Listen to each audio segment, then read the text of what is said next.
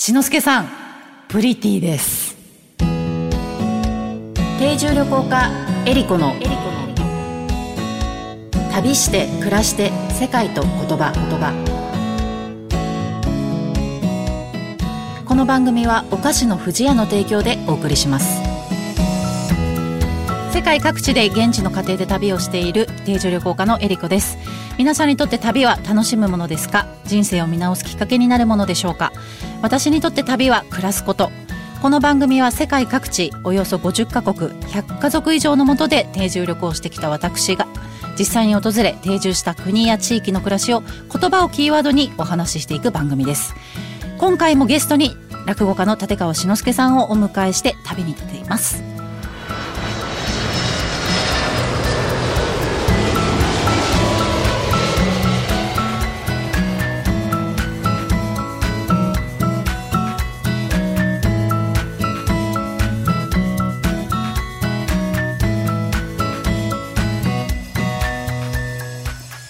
引き続き志の輔さんです。何か思い出に残ってるえなんか言葉あり言ますか？葉いやまあ言葉うん。中南米にあの行かれてるじゃないですか、メキシコもそうですし、メキューバも行かれてる。はいはい。そこでなんかお聞いた 聞いてタコスとかでタコスとかはそうですけどいやいやこ言葉ね。ことそのこと言葉もそうですけどその仕草で言うとあ例えば、はい。はい僕あのあの単純に単純にこうい外国行っていつも思うんですけどメニューを渡されて、はいでメニューなんかろくに分かりはしないんだけどすぐにメニューが分からないから質問したいから呼ぶじゃないですか。あで呼ぼうとしても絶対来ないですね。あそうですね呼んではいけないですねいやだからそれが分かるのに随分かかったし分かっても呼んじゃう。あのね分かも呼んじゃう、うん、それもこう あのむ向こうではその、はいはい。まああの下から上まあこう「へい」っていうことでしょうけど、はい。で僕らはこうこうこうでしょあのむ上からあの手のひらをね普通にしてはい順手でやるでしょ、はい。向こうは逆手であこうやそうですね。はい。でもその合図さえ違うし呼んではいけない。だから目が合ってるのに来ないから腹が立ってくるじゃないですか。だって目が合ってる今お前見たろ？俺を 俺を呼んでるんだよ俺が。そうですね。あのメニューをこうたた片付ければ来るっていう。あメニューをそういう風習。そうです。メニューをもうなんていうんですか？完全に片付けてしまうと来ます。大体。私はいつも。だってメニューの中がわからないって呼ぶのにメニュー片付けるわからないんだ。メニューを一度片付けていただいて来たらまた出せばいいんですあ出せばいいんだ。ちょっとめんめんどくさいんであすけど。なんだメニューを見てる途中になじゃあなんで呼んじゃいけないの？メニューが開かれてたりとかまだその場所にあるとまだ決めかねているっていう判断になっちゃうみたいで。私も全然知らなかったんですけど。だけど私はその、はい。目がウェイターさんと目が合ってんですよ。こっちの方が先だと。そう。目が合ってるんだからメニューが開いてようが閉じてようが目が合って呼んでるんだから少なくとも上, 上から下へ手を下ろして呼んでるんだからお前には臨機応変って言葉がわからないのかその場その場で呼ばれたら来てくれよっていう。しかもこうこうやると追い払うあのジェスチャーなんでもしかしたらその逆なんでしょ？そうです目を見つめてるのに追い払われるっていうあの あ上から下へね退勤。しろってことかなみたいな。いやだからそ,、まあ、そういう仕草とかそれとその言葉をつつけて言うとその要するにそのか子供たち見るとそれやっぱりやっぱり一応 pretty と言った方がいいと思うじゃないですか。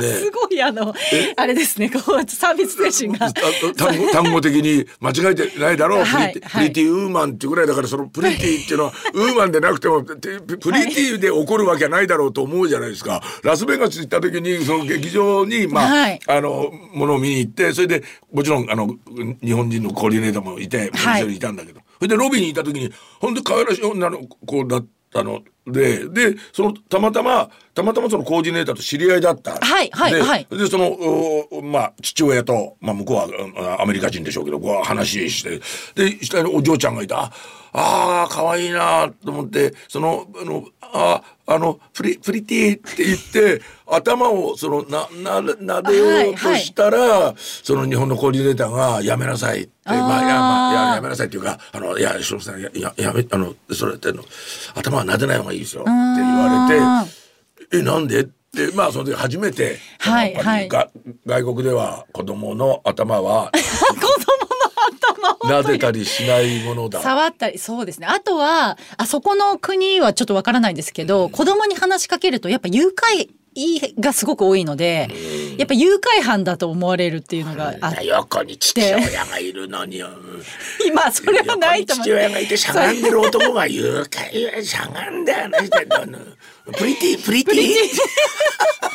いやでも志の輔さんがこのプリティプリティっていう言葉を言っているっていうこと自体がもうプリティです。だから今思うとこう今からねよ40年ぐらいの間はいにいろんなところへ行っていろんな恥かいたんだなと本素晴当らしいですね。思うね。なんか私これちょっとあの個人的な質問なんですけど、はいはい。あの落語をこうされてる時に言葉をずっと使われるじゃないですか。言葉ずっと話してるじゃないですか。言葉しかはい、話してないじゃないですか、その時って言葉ってどういうあの立ち位置っていうかどこにあるんですか？その言葉自体が。なんて言うんですかね。その、えっと体からこう湧き出てくるようなものなのかそれともこう浮遊してるようなもものなのかなんかこう頭にこう浮かんでくるようなものなのか。ああ頭に浮かんでいるのははい。喋ってる人ですね。人人。ああ、はいはい、その登場人物。そうです、はいはい。例え。ば番頭さんなら番頭さんが浮かんでるんですよ、はい。はい私の中の、えー顔もはい。形も、それから着てるものもあってその番頭さんがその旦那様お呼びでございますかっていうふうにそして切り返すと「ああ番頭さん来てくれたかい。あのねあちょっと中に入ってあの座布団あの当てておくれ。あのねちょっと相談があるんだけど」といった時には旦那様が浮かんで言葉が浮かんでるんじゃなくて旦那様が浮かべないと言葉がが出てこない。というより、えー言葉だけ出すと旦那様の言葉にやっぱり聞こえてこないので私の中体の中にある頭の中にある旦那様が喋ってるんで旦那様のセリフを私が喋ってたんじゃダメなんですよ。それが多分きっとあきっとだから今うちのお弟子さんたちにも言うことを一番最初に言うことでしょうね。ーちょっとなんか憑依憑依的な感じがすごくしたんですよね、うん私、うんなんか、一気にこの憑憑依されたみたいな感じがしてそうですでもその皆さんあれでしょうね。きっとその志の輔さん皆さんそれぞれのおじさんがいるじゃないですか、でも多分志の輔さんの頭にの中にいるおじさんが見たいでしょうねきっと、知りたい、あの見てでる人からもそれはあの自分が思い描いているおじさんとお違いがないんだなと思って安心して聞いてもらえるようにするのがやっぱ僕らの仕事であるしうーんそれとたかといってそのおじさんになりきったら落語やれないんですよ。あなりきっても？ダメなんですよ。だから番頭さんと旦那さんがいた時にその例えば旦那さんが「お前さんなんでそんなことするんだ？え？しちゃダメだと言ったろうと」あ「申し訳ございません」うん「申し訳ございません」じゃないよ。怒ってる人と謝ってる人を同時にやんなきゃいけないんですよ。そうですもうすごいいっぱい出てきますそよねうなんですよ。女性もいれば子供もいればそうなのそうなのだからそのね全く真逆の感情でいる人間がその場にいるということをあの演じるためには演じきってはいけないから役者じゃないんですよ。と言ってあんまりにもあの感情が入ってないとこれまた聞いてる方も辛いんですよ。この人本当に怒ってんのかしらと思うのがダメなんで、そのちょうど狭間をうん喋るのがなのでこんな芸能は多分世界に生まれない日本以外に生まれないのはなんか形だけ座布団の上に座って着物着るってことは例えばフランス行ったら豪華なクッションの上にタキシードはい。で座っても ダメだと思うんですよ。だったらやっぱりスタンダップコメディっていうぐらいで一人でねステージ。あの一人でもそれ全部説明するんですよ。スタンダップコメディは。その憑依型ではないっていうことでないんですすよ。よね。うん、昨日の夜俺遅はい。く家へ帰ったら、うちのお袋が出てきてこう言ったんだよ。でセリフ。もうん、何してるのこんな遅くまでってお袋が言うから俺が言ったんだよ。子供じゃねえんだよって。そう言ったらじゃあお袋が言った。みんな聞いてくれよ。信じられるかい？え？誰のおかげで大きくなったと思ってるのよって。こんなこと言うんだぜ信じられるかいって言われてるでしょこんなのね10分聞いてたらもう疲れちゃってくたくたになっちゃうって。その点ね落語はねその間のとがきを入れないから聞いてられるんですよ。いやーすごいなんか言葉についてあの落語を見てあのずっとなんか考えてました本当に。いやーありがとうございます本当に。はい。ここで立川志の輔さんからのお知らせです。伊能忠敬物語大河への道が映画化されます。えー、伊能忠敬は日本中の海岸を補足して大日本宴会予知禅図を作った江戸の偉人です。えー、伊能図の精緻さに驚嘆した志の輔さんがこれまで練りに練り上げた作品の映画化です。えー、5月20日から全国公開です。志の輔さん改めてこちらの見どころを。ありがとうございます。あの、お知らせしていただいて、まあ、あの、55歳から73歳まで17年間歩き続けて、えー、西洋の機材を一切使わずに、今の今の、えー、国土地理院が発行している日本の地図と、寸分たがわぬと言っていい、えー、精度の高い地図をこしらえた人です。これによって日本は守られたと言ってもいいですし、これを持ってる日本の、えー、まあ何ですか、位置は諸外国に対してものすごい位置と高さを、えー、維持することができた貴重なものをこしらえた、まあ天文学の神様が授けた人だと思います。えー、映画の見どころは、伊能忠敬物語なのに伊能忠敬が出てこないってことです。わお。伊能忠敬は出てきません。出てこないのに伊能忠敬物語です。それとまあもう一つは、えー、中井貴一さんがこれをまあ私の落語を何としてでも映画にという意気込みや、えー、完成させたんですけれど、はい、最初中井さんはこの大河への道の大河をえー、中国の、えー、黄河のあたりに、はい、えー、行った、えー、商社マンが中国の国土の広さに感動してっていうそっちの大河かと思ったら 大河ドラマの大河かって、うん、いうことを言ってましたけどそんなことはどうでもいいんです。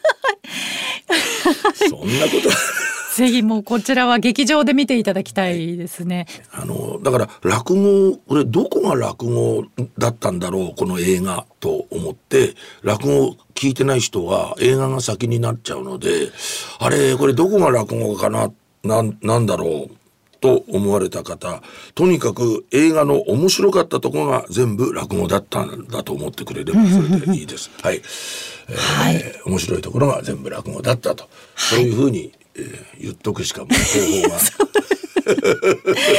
ないので、はい、皆さんぜひ、はい、えー、見てください。いただいて、あとはまあ富山の公演を楽しみにあ そうですね。もし実現したらあのお待ちしておりますので、ありがとうございます。はい。はい。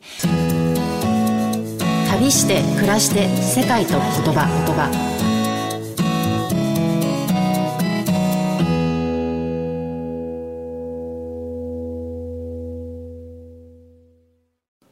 ここでお知らせです。富士屋のウェブサイトに私、エリコがペコちゃんと一緒に旅をして見えた世界の国々の文化や習慣についてのコラムが掲載されています。富士屋のウェブサイトのトップページからペコちゃんの森のバナーをクリックして、エリコペコちゃんの旅の記事にお入りください。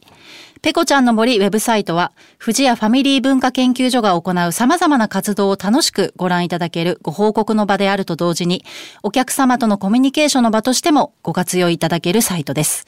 え毎月定期更新をしています。